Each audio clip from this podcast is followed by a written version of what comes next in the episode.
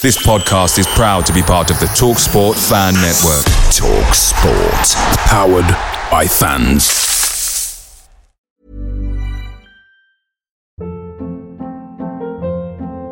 Hold up. What was that? Boring. No flavor. That was as bad as those leftovers you ate all week. Keke Palmer here, and it's time to say hello to something fresh and guilt-free. Hello Fresh. Jazz up dinner with pecan-crusted chicken or garlic butter shrimp scampi. Now that's music to my mouth. Hello Fresh. Let's get this dinner party started. Discover all the delicious possibilities at hellofresh.com.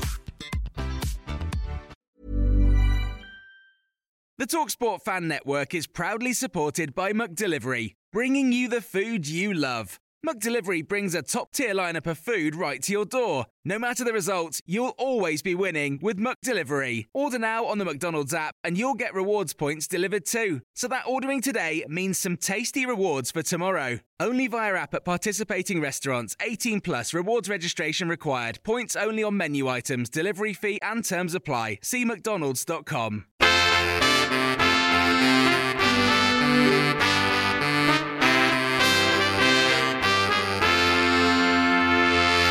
Welcome to the My Old Man Said podcast, your underrated Aston Villa podcast. Joining me for uh, a return, no game, obviously because of the uh, the Geordie COVID situation, but uh, joining me to uh, prime ourselves for the Wolves game and beyond, and to have a look at uh, how the Premier League is shaping up now that we're over a quarter of the season on. Mr. Chris Budd, Hello. welcome back. How are you doing? Very well, and yourself? Not too bad, thank you. Well, hopefully, Mr. Phil Shaw will make you feel better. Welcome back, Phil.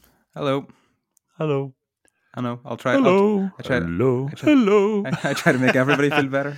We're going to have to resort to uh, the YouTube way of doing it. Hey guys, the happy-go-lucky, shiny, happy. And don't forget uh, to type. like and subscribe. We're going to have to take that approach, I think. Do I have to take my top off or something like that?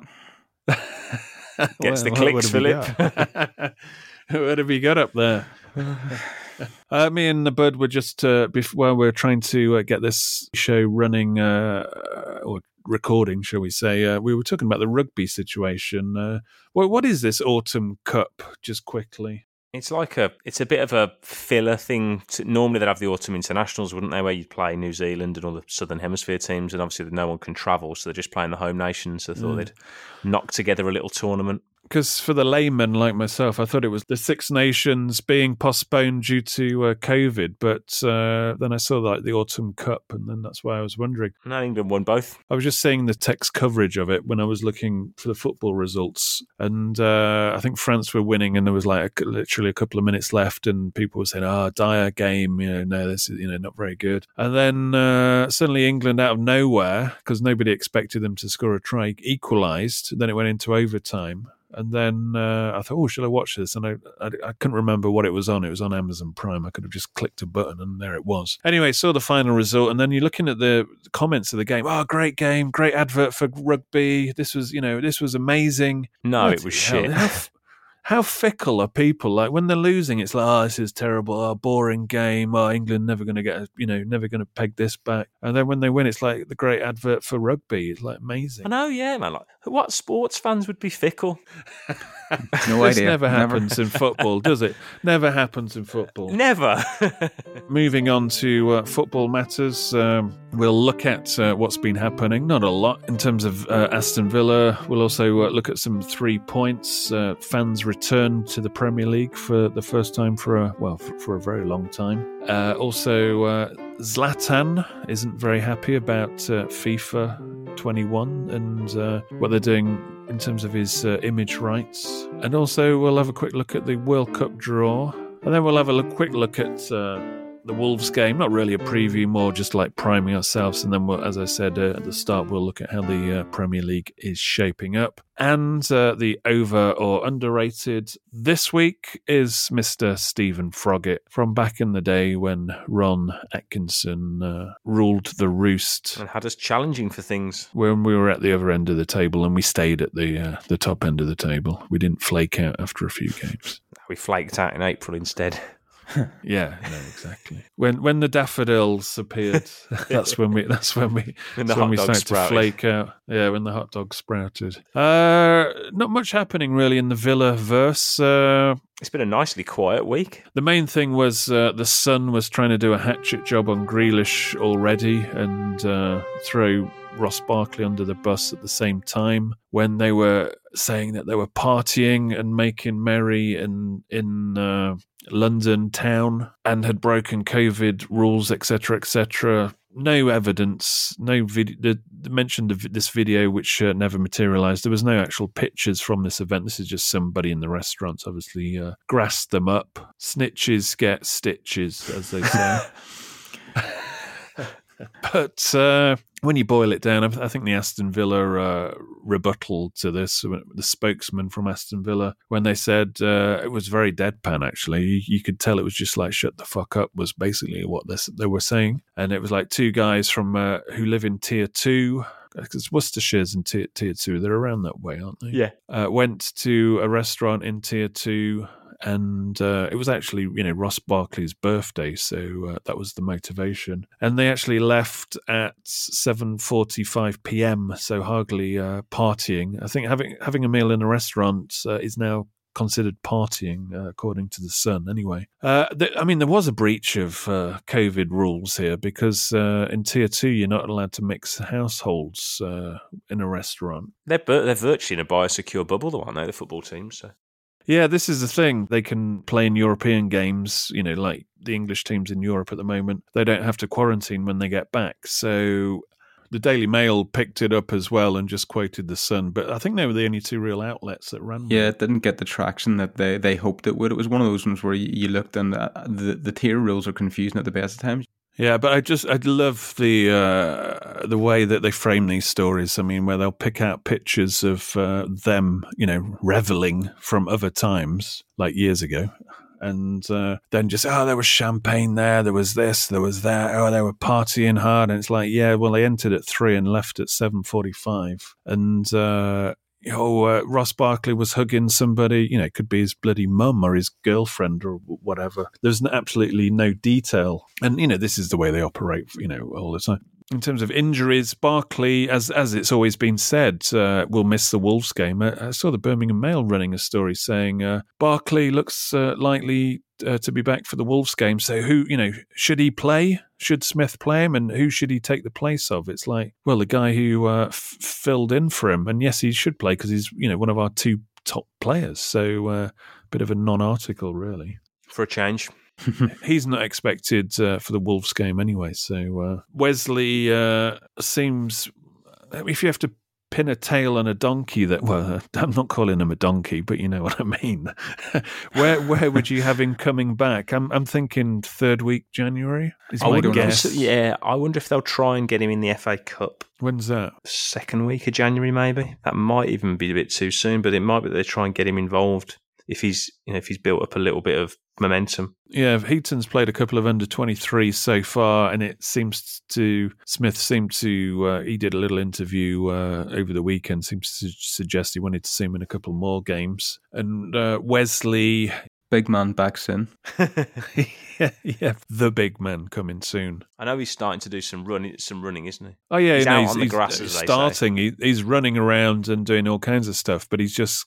It's uh, he's in the final stages, but he's not going to be playing games No, a uh, until uh, a couple of weeks or so, and then you know he'll need a few games to uh, get anywhere near up to You speed. wouldn't fancy being an underdeveloped under 23s player coming up against him though in a few in like a month's time. The, what the big man? Yeah, the big the big man back soon.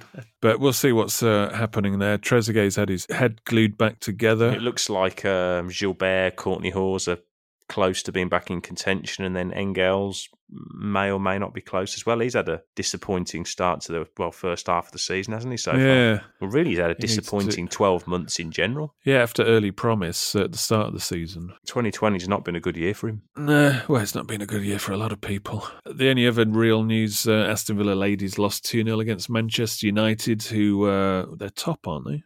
Yeah, they're looking top. good. They're good. They're a, you know, they're a much more developed team than the Villa. So I- I'd say that's actually not a bad result to not get spanked by them because Man U have been putting putting plenty past a lot of people this season so far. Yeah, and, and they only got beat 2 0 by Manchester City, and they and they basically gave those two goals away. Yeah, so they uh, it seems to be uh, they've got a foothold in in games, shall we say? Yeah. At the moment, they've just got to beat the teams around them around at the bottom just to uh, stay in the league and uh, develop further. Right, anyway, let's get on to the three points. Uh, point number one fans have returned to the Premier League uh, in tier two, at least. 2,000 fans on the Kop saw Liverpool's 4 0 win against Wolves. Uh, fans also, uh, West, West Ham, wasn't it? And yeah, West Chelsea, Ham games. Chelsea were there, yeah, and Tottenham, Tottenham, Arsenal as well. Yeah, Tottenham's kind of a bit funny with the old, you know, sixty odd thousand, and you've only got to, well, I suppose uh, Anfield's at fifty plus. yeah, isn't it's it? now, yeah. Any observations from that quickly? It was strange just seeing, you know, you'll never walk alone being sung by a half empty Kop. It was bizarre. You know, Yeah. normally it's obviously you, you never see it empty and with all the flags and stuff, and it was just strange seeing all these games in general. You know, it, it suits it's yeah, it suits better for smaller teams, doesn't it? This with small grounds. Yeah, the acoustics were better for the broadcast audience at home, but it, it was Yeah. a bit echoey. I mean, you, you never walk alone echoing around like a ghostly stadium. Let's you know talk straight here. The you know the big clubs doesn't really matter. It's more uh, it's optics, isn't it? It's, it's Yeah. a s- symbolic gesture. While the lower league teams, where it does make you know it does make a big difference if you've got uh, even a thousand in, and the most important thing is you've got the revenue coming through the gates. But it's a step in the right direction. I mean, as I mentioned previously, Aston Villa have actually got a certificate to allow twelve thousand in. So if people start to get vaccinated and uh, the R number comes down, then you, you could see, uh, let's say, the valve come off the drip feed a little bit, and suddenly, you know, you've got 4,000 back, you've got 6,000. 8,000, you know, you could soon have 10,000, and you know, you've got something of a proper crowd. But You'd hope we'll so. Yeah, see- think you- you just it- it'd be interesting. You know, obviously once we get through Christmas with the restrictions being lifted, and then potentially the back end, you know, the, the tail of that, and then once you start seeing a mass rollout of vaccine, etc., how how fast or slow the momentum can be picked up for events. I know I've got a friend of mine who's due to play at the O2 in February, and that's a distanced gig, but that's the start of indoor, you know, big larger gathering events. So that'll be interesting as well. Well, Anthony Joshua's fighting uh, in a few days' time, and he's got a thousand going to uh, Wembley Arena. So, uh, and they lobbied hard to get that. So there's a uh, there's an it's example. just getting of- a little bit of momentum, isn't it, in certain areas? But while there's t- tier three restrictions, not much will change. You know, good for London. Yeah, although I'm in Birmingham, but I'm at my actual borough is a uh, it's in the the lowest twenty percent in terms of uh, cases. So I would be in a tier two if every, you know if, if the rest of the Birmingham uh, massive could uh, behave themselves. Yeah, sorry, sorry. yeah, yeah. Well, we won't mention where you live, Mister Burden. Where you're in the above average zone, aren't you? We are in general. It's just our that's just our motto. We're just above average in general.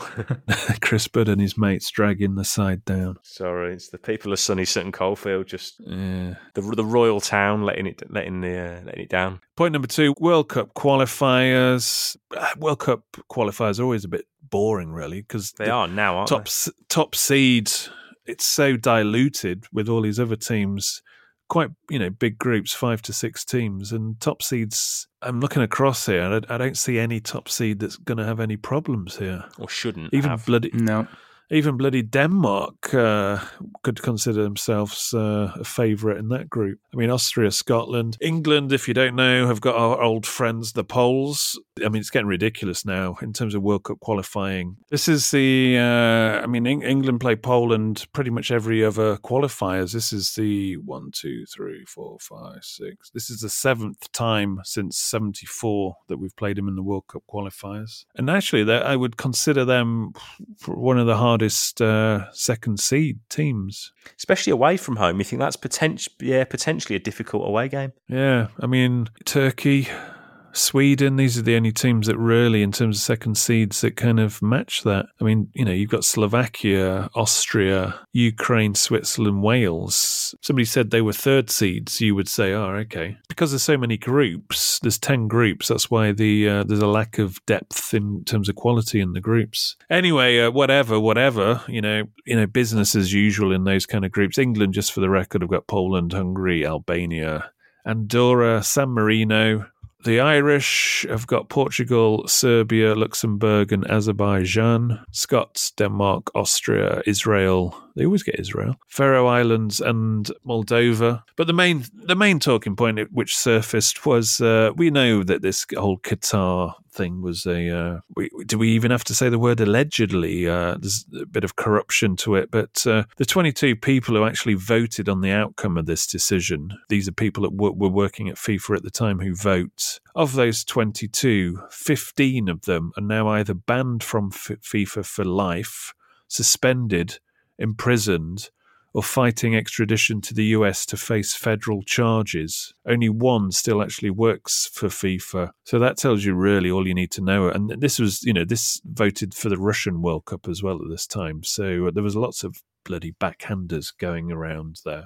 There's so much money in football, it's impossible for it not to be corrupt it's just shambolic. I mean, to be fair, you hope that Qatar put on as good a show as the Russians did, which, to be fair, was actually a good tournament and good stadiums, etc. And the people who went there said they had a great time. But Qatar is going to be a very, very different tournament to anything we've seen before because it looks like it'll be more like an Olympic Games on a on a site. Um, you know, there won't it's, be as I much mean, travel, etc. It's going to be a very different cultural experience for fans going over as well. The days of like fan parks and getting smashed, I think, will be a very different experience to. Yeah, the, I mean, it wouldn't happen World there Cup. anyway. But there's a you know there's a, there's a pandemic as well, and uh, that's going to put you know people are going to ease their way into traveling again, and yeah. uh, and a place like that, it's. Uh, it's not the, the kind of easiest trip with obviously the the laws etc so I think we're going to, you know, because we've got used to football as a television spectacle, I think this is going to be a real World Cup television spectacle as well. Yeah.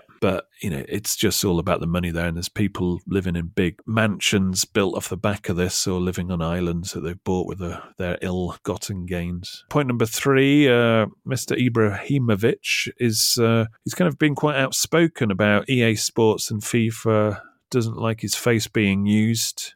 Uh, Phil Shaw, you know more about this. What? Why is why has he got beef? Well, I mean, for for a start, um, the PlayStation Five and the, the new Xbox are out, and FIFA dropped on it this week, and the, it's almost photorealistic. So there's obviously a lot of fuss and, and hype about it. Um, but Zlatan, so they've so they've sorted out John McGinn and Jack Grealish this time. Yep, they don't look like aliens anymore. They're or they pi- are or pigs. No, but um, I think there's a Zlatan and his agent uh, Raiola, Mino Raiola, that uh, the same one as Pogba has. Uh, I think the sm- they either smell a bit more money to be made in this, or they, they don't like the fact that FIFA Pro, who are the, the basically the professional players union, they are going to crack down on agents. So they're starting, they're making a bit of a, a, song and dance about it because there is big money in FIFA, especially. I mean, even last, if you, if you look at last year, even this year, 2020, FIFA has made 1.5 billion dollars just around the world in the game. Yeah. So um, this this the, sounds a bit like musicians and Spotify, if you ask me. it's got something about, but I'm sa- I'm saying nothing. The talent not actually getting money. Yeah.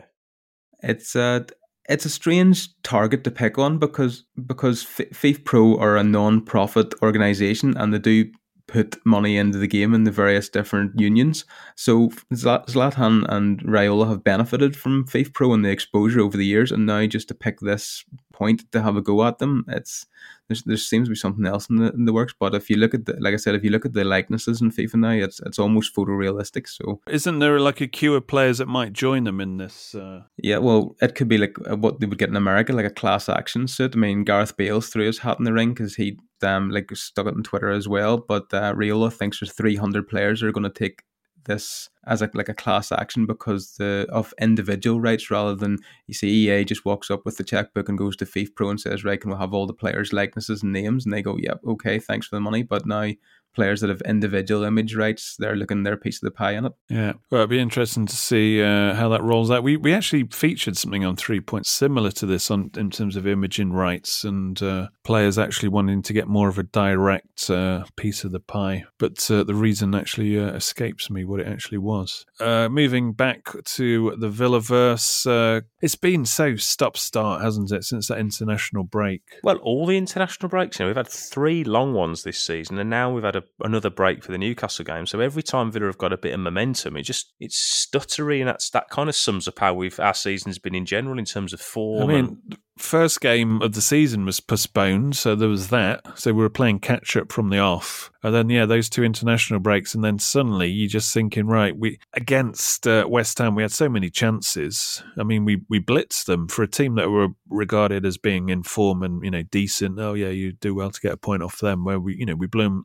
They had two shots, they scored them both, and uh, we just thought, well, there's nothing wrong with us going forward apart from the bloody finishing, and uh, if you can just focus on that. We need a game SAP, and uh, we, well, we actually had one. We had two games in a week. But there's positives, though, isn't there, Phil, for having that game postponed? Can you guess them? Two distinct positives. Well, one of them is that we'll get to have Ross Barkley back whenever the game is eventually played. yeah. What's the second one? I got I got a Friday night off to sit in front of the PlayStation. well, so did the players. That's what I'm saying. There, there, there was that thing where, like, you know, you're putting the fixtures together. I mean, Jurgen Klopp likes to uh, moan about uh, the fixtures, and uh, probably rightly so. Uh, you know, after Europe, you don't really want to be playing half 12 games. But here we are, needlessly playing on a Monday night and a Friday evening, which is like, come on, you know, why have two weekday games in a, in the fixtures? Doesn't kind of make any sense in terms of you know player fatigue, etc. So anyway, we, we dodged a bullet there, but suddenly now we're uh, we're in the bottom half of the table, two games in hand, and uh, you're playing catch up. Yeah, it's frustrating for Smith, and I'm sure the players they'd have wanted to get out after the West Ham game and just make make amends. I think they'd have been very, very frustrated. I think they'd have been frustrated with a draw at West Ham, let alone a um, a defeat. So they'll have been equally frustrated, especially after Brighton. You know, that's two games they'll have looked at and thought we should have taken points from both of those games. They've had a really kind of bumpy run the last sort of four or five games, to be honest. Yeah, I think Smith did mention uh, in a recent interview that uh, there was definitely a focus uh, with you know with this added break on. Uh, I thought he was going to say finishing because I thought that was top of the list, but uh, his focus was on you know the the defensive mistakes because when you look at it, I mean, overall as a team. In terms of defend, how we've defended it, I mean, it was a continuation of uh, the improvement in Project Restart, where we, the you know how we've restricted teams to actual shots on target is, is quite remarkable. I mean, Martinez literally hasn't had many saves to make. He's mainly been picking the ball out of his net because uh, of, of the last nine efforts on target, we've conceded eight. You know, West Ham, two shots, scored them both. Brighton, three shots, scored two of them. Southampton, four shots on target in the game, all four in. It's it's kind of ridiculous, isn't it? Yeah, we're just getting punished for mistakes, and that's that's probably because we're missing chances. It's our sort of thing of we're not looking after our own little footballing karma, as we mentioned in the in the previous show. You know, if you if you're clinical in front of goal and you take your chances, um, you'll get you know you're going to get the rewards. And Villa have shown that. You know, we've when we've taken the lead, we've won games, but we're falling behind in games and at stupid times and not getting a foothold back in games. Yeah, because the bottom line is we're defensively sound because we don't give teams many chances, like let's say real good chances, apart from you know the Leeds game where uh, they kind of ran amok. But the thing is, you can't. You know, we are conceding a minimum of two goals a game, and you, you don't win many games if you're conceding two goals every game. No, no, it's like you're back to like last year's form, aren't you? Yeah, and there's no real, there's nothing you can really put your finger on at the minute. It is you don't you, you don't want to say luck, but it, it it just seems to be that Villa get punished while for their mistakes, while other teams that make mistakes, especially against us, we're not punishing them at the at the, the crucial points in the matches. Nope. Yeah. I'd agree with that. And little, you know, like the, you get the VAR thing, and you know, another day Watkins penalty hits the bar and goes in, or you know, it's it's it's fine margins, but the fine margins against Liverpool where we were getting getting you know deflections and they were going in, so it kind of le- maybe it levels out. I don't know. Yeah, no, it's. Uh, I mean, the goals we have conceded I have haven't been like we're not. You know, we're not sitting there going, "Oh, that's a good goal." We are going like, "What? What are you doing? Why? Who are you marking? You know, who's marking that seven foot centre back who's just kind of arrived late to nod it home unchallenged?" I mean, we, I'll give us, I'll give him our dues, man. You know, we, we're getting creative in our ways to shoot ourselves in the foot. We seem to just Yeah. find a way at the moment. Somehow, like even when we play really well, you think, well, Villa, you always feel, even when we're playing well, um, you always think, well, we, we're going to make a mistake. Villa, Villa will always give you a chance. We always have, even like when we've been very good in the Premier League traditionally, we've always given you a chance. And now I, I look, I look at our home form, for instance, and uh, you know, as much as you know, in, earlier in the season, we thought Villa won't fear anyone. I don't think anybody will fear coming to Villa Park at the moment. I think every team will think there's, there's points to be got here, and there's definitely goals to be got. Have you seen our home record? That's what I mean. I think in our current form, I think what we're the second worst. Is that Yep. correct? Yep, we're equal with the baggies. And they are shit. Not a good look to be equal with the bag. There's never been a faster or easier way to start your weight loss journey than with PlushCare. PlushCare accepts most insurance plans and gives you online access to board-certified physicians who can prescribe FDA-approved weight loss medications like Wegovy and Zepbound for those who qualify. Take charge of your health and speak with a board-certified physician about a weight loss plan that's right for you. Get started today at plushcare.com slash weight loss. That's plushcare.com slash weight loss. plushcare.com slash weight loss. Hold up. What was that? Boring. No flavor. That was as bad as those leftovers you ate all week. Keke Palmer here, and it's time to say hello to something fresh and guilt-free. Hello Fresh. Jazz up dinner with pecan-crusted chicken or garlic butter shrimp scampi. Now that's music to my mouth. Hello Fresh. Let's get this dinner party started. Discover all the delicious possibilities at hellofresh.com. Picture the scene. All of your mates around, you've got your McNugget share boxes ready to go. Partner this with your team playing champagne football. Perfect. Order McDelivery now on the McDonald's app. There's nothing quite like a McDelivery. At participating restaurants, 18 plus serving times, delivery fee, and terms apply. See McDonald's.com. Is uh, when you look at uh, like the Brighton game and the West Ham game, that could have you know could easily has have been the similar result to the Liverpool game in terms of the chances we had and the gilt edged chances we had. And you know if a VAR decision goes the right way, uh, well the way it should have gone, and you know penalties put away. We're, we're, we're you know we're ransacking uh, West Ham, and we should have uh, beaten Brighton as well with the amount of uh, ammunition we were firing at them. So I'm not concerned at the moment because uh, if you're not creating chances, that's a problem, and, and we've been through that patch before with like Lambert, where we'd have like one you know one shot and goal. Over the over the space of three games, it, it was getting uh, pretty uh, depressing. Or even early after the after the restart. Now, after the restart, we Yeah. weren't making chances. We tried to be defensively sound, but we just stopped looking like offering anything going forward. Yeah, so I mean, when you boil down what you know what we're talking about, we're talking about a team that restricts the opposition to minimal chances and just makes silly mistakes, and we're talking about a team that creates a shitload of chances and is uh, struggling to put them away at the moment. Now, that's two very good things in there, and that's the hallmarks of a very good team. If you if you're restricting the opposition to minimal chances and you're creating many yourself, I mean, that's like the blueprint for a successful team. So, uh, are we just talking about tweaking a few things? I think so. I think it's it's it's becoming it's just getting our killer instinct back and making sure we can strike early in games. I think when we take the lead, we seem to be okay because then teams have to open up and it it plays into our hands a little bit. Yeah, there's a there's a slight bit of overplaying as well whenever we're we're having that shot in the box. I mean, um, Jack's goal against West Ham was you know he hit that perfect at the perfect time. He had took it early, balls in the net. But you look at all our, most of our other chances there. There's either an extra touch or we're trying to make sure. I mean, when Watkins scored that ball for Trezeguet to have that horrendous miss, and on another day Watkins might have take might have took the shot, and you know Trezeguet wouldn't have been in the equation. So there's just we're trying to make too sure of the goals. Because some of the goals uh, Watkins scored when he's taken it early, they're, they're Great goals. He's been in areas where you're not expecting him to score or even pull the trigger from there. No, I mean like the se- the second one against Liverpool, that is everything you want in a striker, isn't it? It's just a great goal. It's just a bit frustrating, isn't it, more than anything? Because you, you, you look at the table and you can see where we should be. Really, there's no reason. You know, we're not a. We don't realistically think we're a title challenger this season, but there's no reason right now where we couldn't be a top four, top six side just on games that we should Yeah. have won.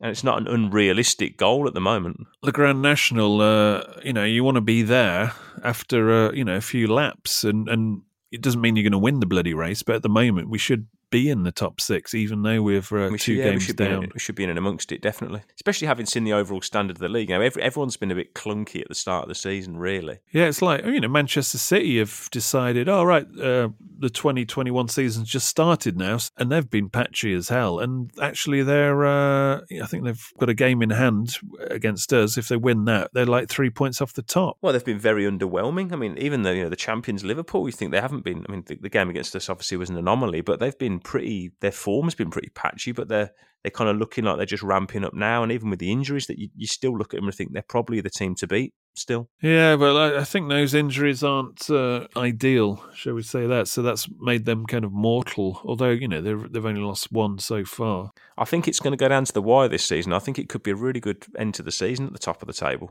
Whereas, you know, unlike last year where they were they were so far ahead and all the, the drama was down the bottom, I think it could be the other way around this season. Uh, so yeah, I mean, at the moment, the, the three teams that have only lost one, I think that's the biggest clue to suggest they might uh, be there for the long haul. You know, you're looking at Spurs, Liverpool, and Chelsea.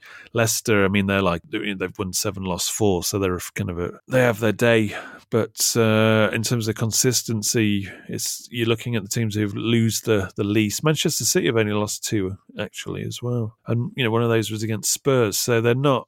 Uh, they're not shambolic. It's just that they're- haven't really moved through the gears yet. Sorry, going back to the Wolves. Wolves, I don't think are the team they were last season. I mean, losing uh, Jota to uh, Liverpool. I mean, you, uh, you know, watch, we watched the Liverpool game, and uh, they were definitely missing somebody up uh, up top. Well, Liverpool looked good. They didn't look as good at the back either. Wolves. They just they lead this. You know, if you lose two players like Jimenez and Jota, of course you're going to miss them. You know, they're two very very good players. And Wolves don't. You know, I think they've got a really good starting lineup, but they haven't got depth in their squad. Yeah. Do you think Phil uh, they should have done more against uh, Liverpool's makeshift? I mean, backline also keeper as well. They definitely should have because uh, looking ahead to our game, it's it's. I hope we play in the counter attack and give Wolves the the lion's share of the ball because Liverpool actually played in the counter and gave the ball to Wolves, but they just knew that the Wolves attack was going to break down sort of on the edge of the Liverpool box because they had no no cutting edge, and then all of a sudden Liverpool just in transition straight up the pitch and had chance after chance. So there's a there's that's the way we played against Liverpool. So if we can sort of and Arsenal, so if we can replicate that, give Wolves the ball, and then just whenever it breaks down, then we strike. Then I think that's the, the key to success. And well, I hope it is anyway. Yeah. Yeah, Villa have to see it as an as an opportunity. I think. Well, every game's an opportunity. No, but it's an opportunity. I think in, in the previous years when we've gone to Wolves, they have been a much better side than us. They've been in much better shape. Probably the last three or four times we've played them at Molineux. Yeah, because after that, then it's the old Christmas uh, fixtures, and yeah, you know, we we do need points. I think we've we've got to stay uh, amongst it, uh, or else suddenly we've got nothing to play for, and then it becomes a bit. Because I don't, you know, I don't think we're going to get relegated, but we do need points. I think in the Christmas period to make sure we don't get relegated, Yeah. because those teams below Burnley. Even the baggies, you know, and Fulham are starting to twitch, and there's a, there's some life in them. So, all that, all they're, you know, they're a couple of wins away of, you know, dragging us back into uh, actually thinking about uh, the the bottom six or so. I think it's just important you put points on the board over Christmas because you, you look at who we've got to play now, and all of a sudden you're seeing a bit of form developing in Chelsea, Man United. We've got them back to back. All of a sudden, the games against Burnley on the 17th, and I think it's Palace, isn't it, on Boxing Day? That's two important home games. Yeah, because uh, up until now, the first quarter, you, you're playing teams and they haven't really got it. Either they haven't got their you know an identity down, or they haven't got into gear. But we'll certainly be playing Manchester United and Chelsea, and it will be almost like the status quo has, has returned, so to speak. Yeah, it's certainly, So, certainly uh, looking that way, isn't it? Yeah, we, we, we could do with uh, blitzing a couple of other teams in, in December just to keep people on their toes, thinking that the uh, Liverpool and Arsenal games weren't anom- anomalies. Uh, Liverpool, Manchester City, not at the levels of uh, recent seasons. Uh, would you just put it down to Liverpool's injuries? Because I think Klopp's quite good in terms of motivating them to go again to try to win the league again because it's always hard to retain but i think he's in terms of man management he knows how to do it but uh, they have been crippled a, a little bit obviously with uh, old virgil and gomez It's strange with Liverpool because I think whenever they had the League won last season in lockdown, there was a noticeable drop off in intensity, which was expected, and it's taken them a while to get that sort of to flick that switch back on again. Uh, obviously, we seen what happened against them, and when we played them, and they had Van Dijk and they had Gomez, and it didn't do them any use. Uh, yeah But uh, n- now without them, you can sort of see that there's a bit of a siege mentality at Liverpool. It's like they're moaning the whole time about the five subs, their injuries going down left, right, and centre, and Klopp's going to use that to sort of galvanise Yeah. Liverpool, and that's why you, you see them put in a performance like they did against Wolves. Yeah, all of us, all of a sudden, everything's not going their way like it has the last couple of years. You know, they've they've kept their team very settled generally the last few years. I think Klopp's trying to get a bit of a bunker bunker down mentality. You know, Yeah. the world's against Well, us like as a way uh, of like Ferguson as a way of do. motivating. Ferguson yeah. used to, didn't it? It used to work wonders for them. Yeah, it's definitely a ploy. Uh, where, do, where do you see Manchester City finishing based on what you've seen? But I mean, for them to suddenly appear, you know, they're seventh and they've they've been languishing. They've won three out of the last five. Do you see them as a top four team or challenging Yeah, for the title ultimately, legitimately? So you just think it's a slow start? Yeah, I think it's a slow start. I think they've got enough firepower, and it'll be interesting to see if they go in hard in January buying players. I, th- I think because it you won't get a runaway leader. I don't think this year it, it could be that it's any one of about three or four teams come April or May. It could be really really good running, especially when Liverpool get all their players back fit. I think if Chelsea all their new big guns, if they all click, they could be tasty. You wonder with Spurs as well as they're playing and Mourinho seems to have them gelling. You just think if they were to lose Son or Kane like they did last season, um, which you never know, might- this might be their lucky year where the, the injuries don't cripple them like they did previously. I think if they stay, if they keep their big players fit, Spurs will be in and amongst it. But there's definitely a different mentality. I mean, you know, Pete, we're at the top of the league at the moment, so people get excited and start talking about titles and all that. I mean, we know too much about Spurs to uh, take that seriously. But this is, you know, Mourinho Spurs. They look like they look, yeah, they look like a Mourinho team. They look, they've got a lot. They're a bit more shithousery.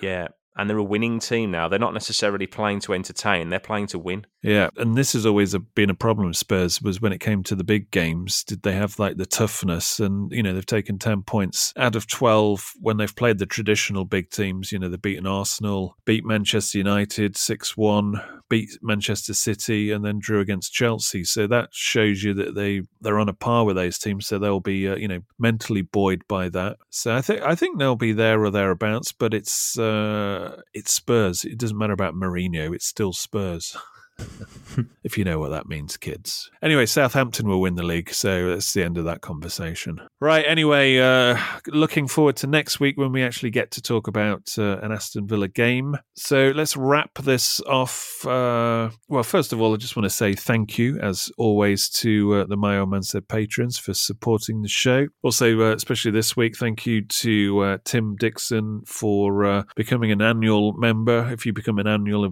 member, you get uh, 15% off, which is two months free. And also, thanks very much to uh, Dale Butler as well for upgrading his pledge as well. Uh, if you want to uh, support the show and join us in Match Club, first of all for the Wolves game and, and then the rest of the games for the season, which is uh, it's essentially a, a, a podcast that takes place live, which everybody just it's a bit of a bum rush, isn't it? Everybody joins in. But uh, first rule of Match Club is you're not allowed to talk about Match Club. So uh, join us in there. Also, you get extra shows as well, which I'm just uh, sorting out a new link for. I've, I've got a couple uh, ready to go, but I'm just sorting out with uh, one of the providers who uh, who basically look after the uh, the the bonus shows and, and get the feeds to you. There's there's going to be a switch, but uh, for some reason it's not actually working at the moment. But uh, anyway, if you join us as a patron, you get extra shows and join us in Match Club as well as other. It's the inner circle of My Old Man Said. Basically, go to myoldmansaid.com and click on the patron link for more details there. Right to round off the show, as per usual, it's time for a little underrated or overrated.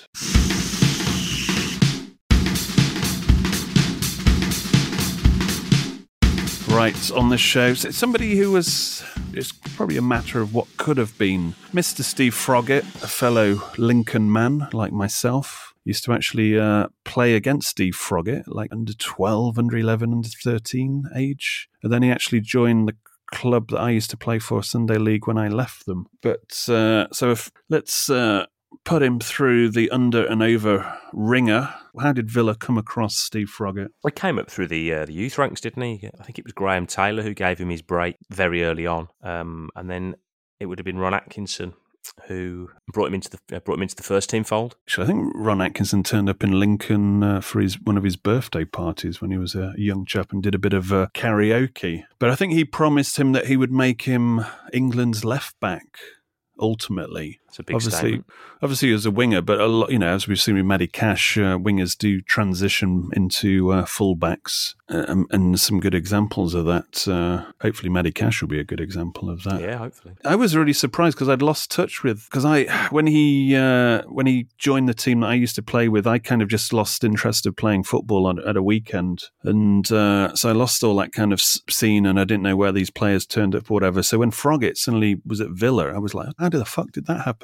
Because he because he used to play in this team, which were pretty much they were called Lowlands. They were cherry picked players from around Lincolnshire. And uh, like for example, my Sunday league team was let's say this one we're going back a few, you know, to like under 13 level. we are probably like second or third best team. But when we played Lowlands, I remember playing in a couple of pre-season games and we got beat 15-1 and 15-0. Out. And uh, and but the funny thing is, a couple of seasons before before I, I joined this team, I, I, by the way, it's not down to me that they turned shit. So you set that one up, didn't you? I set that one up big time. But Lowlands played uh, with the team in a cup final. This is under 11s. And I went there because I had a lot of friends in the Lowlands team. And Washingborough beat them 1 0. So Froggatt and everybody were, were like in tears because they couldn't believe because they thought they were kind of invincible because they'd walked through this team in the league. So this one off cup game. And then uh, fast forward two seasons and we we're in a cup final against them having been beaten 15-1 by them in pre-season. So we're pretty much like end of season end of season we got the best form. So we're the second best team around. And we play in a final a team that's beaten us 15-1. So that's the gulf in class. I think they beat us 5-1 in that final. Remember like Lincoln City players were handing out the trophies. Uh, I think I was on the right side and Froggatt was playing on the left, but it never, you know, he wasn't anybody in that team that really, he wasn't their main man or anything. So when it, he popped up, I expected a few of them. I think Johnny Kerrigan was their captain. He turned up as an actor on Casualty, like a regular, and uh, and there's you know a few other bits and bobs from that team. So Froggatt, you never saw anything of him. They, on the right wing, they had this player who was like a fucking bullet train. He was like the fastest player I've pr- probably ever played against. So uh, when Froggatt turned up at Villa, I was like, what happened to the rest of the guys? Because they must be playing for Barcelona and Real Madrid. But no. But alas, not. Froggatt was the man who made it. And uh, age 18, the first real uh, eye opener was that. Uh, that kind of worldy, out, was it outside of the left foot? It just went like Yeah, John yeah. Motson described it as an arrow. It just went straight in the top hand corner Yeah, it was against very Swindon. similar to the Steve Staunton goal against Manu, wasn't it? At Swindon in the FA Cup. Back heel was by Richardson. Froggatt. Uh oh, we've got trouble here. It's Yorke. And Regis, if he makes ground on the far side, can have an open run here. But it's still Yorke. And still Dwight Yorke, and he lost his balance. This is Parker, and now it's Froggatt. And there's the shot, and what a goal by the 18 year old. Stephen Froggatt. Well, if Yorke hadn't made a mess of it, we would have been denied that superb goal after 63 minutes. Steve Froggatt, only 18, will remember this cup tie. Look at that, a left foot shot like an arrow in the top corner. Because I I remember Froggatt scored uh, a very similar goal again. I think this was his like speciality, the old left foot into the opposite top hand corner. Uh, it was for Coventry against Everton. Yeah. I think he played 70, let's have a look, uh, 75 games in the Premier League for Villa and the, the Cov, and he only scored four goals. Uh, so was two of those for Villa?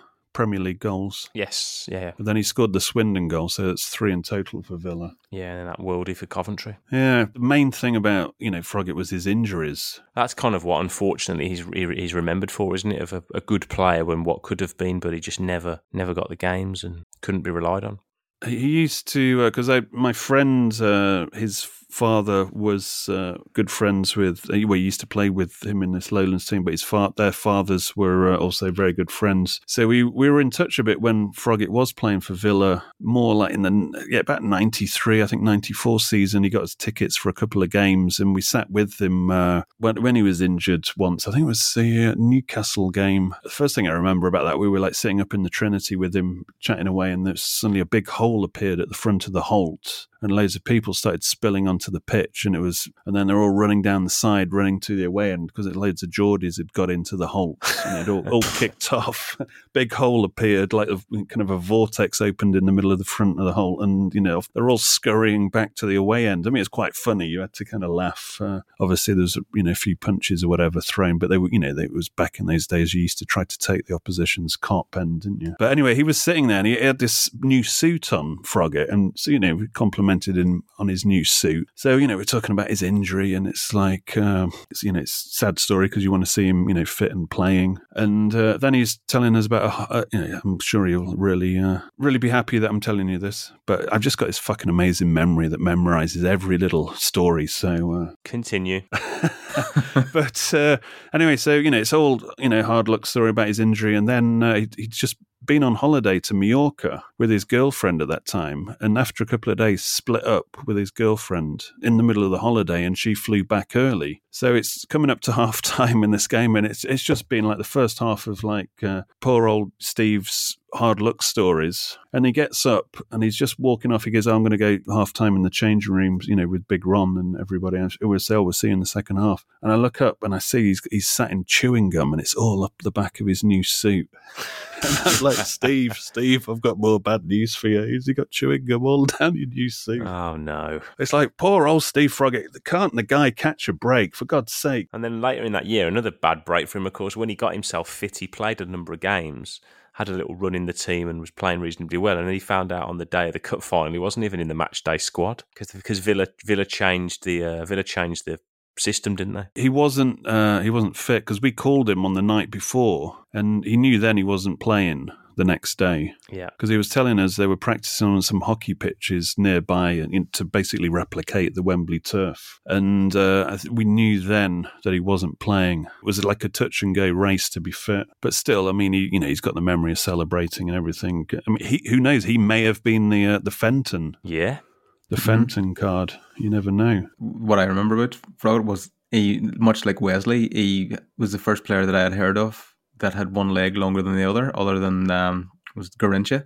So that always stuck in my head. And then so it, it's his injuries just made him disappear off the map, and then he just popped up popped up again Wolves, and then the the Coventry goal that he scored as well. But I just think to myself to have to be injured in three bad tackles. I mean, he, he is really unlucky. That is that is the word that's going to be tagged on him forever. But it's kind of interesting because he played on the left hand side where Grealish, uh, you know, has been playing. But you look at the the f- physique of both of the players and completely different different uh, types of frames because Froggatt was like the kind of like l- kind of light and slight kind of Well, he's old built school more like a fullback. yeah, old school kind of winger. Well, Grealish is a he's got that kind of Gaelic rugby background where he's he kind of used to thrive on getting kicked and uh, pushed around, but he's also built himself up when he uh, when he was also out injured. You know, f- physically he just built himself up into a, a kind of a man just through uh, you know is it Ollie Stevenson the PT there? I think the injuries Grealish had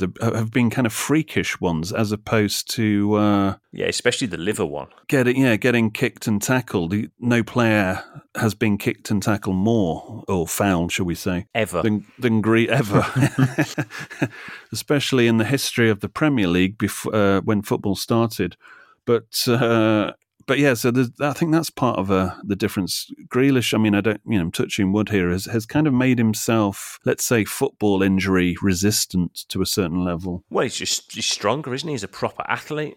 Although saying that, Ashley Young was quite slight, and he was a player. Once you've seen him in a few games, because he used to get kicked a lot and win a lot of free kicks, and he'd always get up, He did dive though. Let's be honest. and he dived as well. Yeah, but so that's what I'm saying. You you kind of have to learn uh, the player's behaviour when you're watching. You know, when you're actually at this, you know, Villa Park, Yeah. and when you see Ashley Young, you used to see some players go down who would never go down, and you thought, oh shit, they're off. And then you'd see Ashley Young go down, and you go, oh, he's off for that. And then he'd get up and he'd be like as good as gold. like I mean, I think you know, you- I, a minute I compare, later. Um, I compare someone like Froggatt with you know the guys who would you know had their, their careers blighted by injuries. Like in more recent years, you know we've had like Keinan Davis or someone like Andre Green, and they're all like sort of soft tissue injuries. Steve Froggatt had bad injuries, didn't he? Yeah. really bad career-ending tackles. yeah, and, and which he just, retired at pot luck.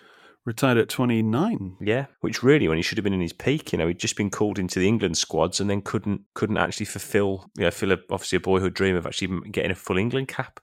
Yeah. It's really, really unlucky for him, having you know got into the squad under Kevin Keegan, albeit in a very sort of hit and miss England team in that era. Um, but fair play getting in the squad, but they never actually got to got to get got to get on the field. No, I mean it's a, it's a travesty when it happens. I mean, I mentioned Gary Shaw earlier on, and that is in terms of Aston Villa history. That's it's probably right right up there as yeah. uh, players that were cut down by injuries. And, you know, even to this day, I, I still uh, feel sadness about that because, you know, this was like a, a real favourite player as a kid. And then, you know, he gets injured, I think it was against Forest, and suddenly he, he can't be the player that he was. You know, he just physically can't be that player anymore. So he kind of just fades away and, you know, ends up going to Warsaw or wherever. And then. Uh, yeah, it's a shame with a player like that, isn't it? When they've, they've clearly shown more than enough that you think, well, long term, they could be a really iconic player. Yeah. Not that he isn't in the club's history anyway, but in terms of what he could have been, he was massive. I mean, I don't necessarily think Froggatt's on that level, but he could he could have potentially been a, a, a sort of a long running sort of squad type player. I mean, the th- the theme here, if you're looking at Froggatt and Shaw, and you throw in, like, let's say, Michael Owen, who was uh, compromised by injuries, these are players that were playing top top level football in while they were teenagers. So maybe that has something to do with it. I mean, Michael Owen suddenly he didn't have the pace after uh, you know, the couple of serious injuries he had, still good enough to score against Villa in the fucking League Cup final uh, for Manchester mm, United on one in, leg. Uh, on one leg in uh, 2010. Wasn't that due to Carlos Cuellar and his turning circle of the Titanic? Everybody had written Owen off, and uh, Ferguson, Wiley, Fox knew, uh, we'll get him in, a, it'll piss off Liverpool fans big time, like big, big time. And he scored some big goals for them, didn't he? Well? And yeah, he'll, he'll pop up with the odd important goal, and well, he won them a League Cup, which which Ferguson couldn't do the first time he tried against us. Just put that bit in. Well, you've got it. anyway, sorry, going back to uh, Mr. Stephen Froggatt, underrated. Oh, sorry, where where is he now? Well, now he is working as a mortgage advisor in Solihull, and he is a pundit for the BBC. You would hear him on uh, match days and Radio Five the odd time. Well, I think he was part of the setup of uh, environmental services business, and then uh, obviously the the kind of BBC punditry, West Midlands as well. Right. Well, anyway, uh, let's let's give him the verdict. Well, I I'm, I, I can only go go one way just from that uh, tale I re-encountered where he got so much bad luck. So I can't can't cast more uh, shade his way in terms of uh, underrated or overrated anybody who gets that kind of amount of injuries while he was at Villa, it's uh, it's not really getting a fair crack of the whip, is it? So I'm going underrated. Yeah, I'm going to go underrated. I think he had the, the potential to be a not necessarily a star for Villa, but certainly a sort of a solid player. And the fact that he came up for the youth system, you know, it wasn't like he was a high, you know, high cost player that was a disaster as like a you know, bad signing or anything. I think we got money for him when we sold him to to the Wolves in the end. So I like how Chris always does the uh, the finan- runs through the financials before declaring overrated or underrated. Yeah, I'm gonna go. I'm gonna go underrated like you. Yeah, I think you can, you can only go underrated as well. I mean, the guy's so unlucky. I don't want to say anything about him. Yeah. Right. So let's leave it at that. Uh, thank you very much for listening to the show as normal. Make sure you subscribe on either Spotify, Apple, or wherever you listen to your uh, podcast so you get notifications for when the shows pop out. If you're out there and you want to uh, make us smile at Christmas, please do buy a My Old Man Said t shirt or a mug or something from the merch stand online and. Uh, well, buy somebody a, a My Said merch present, maybe. Oh, Secret Santa.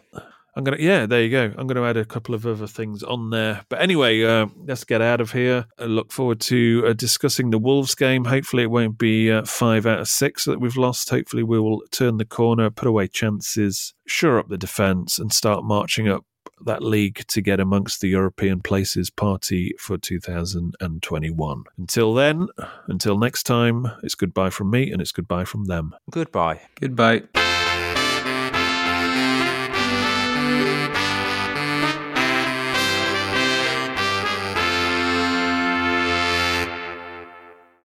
Away days are great, but there's nothing quite like playing at home. The same goes for McDonald's. Maximize your home ground advantage with McDelivery. Order now on the McDonald's app. At participating restaurants, 18 plus serving times, delivery fee, and terms apply. See McDonald's.com.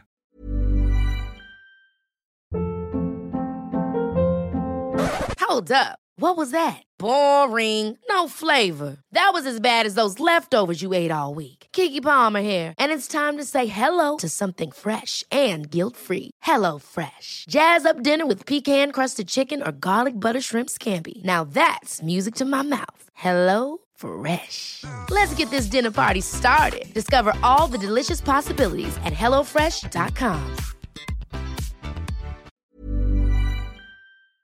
This podcast is proud to be part of the TalkSport Fan Network.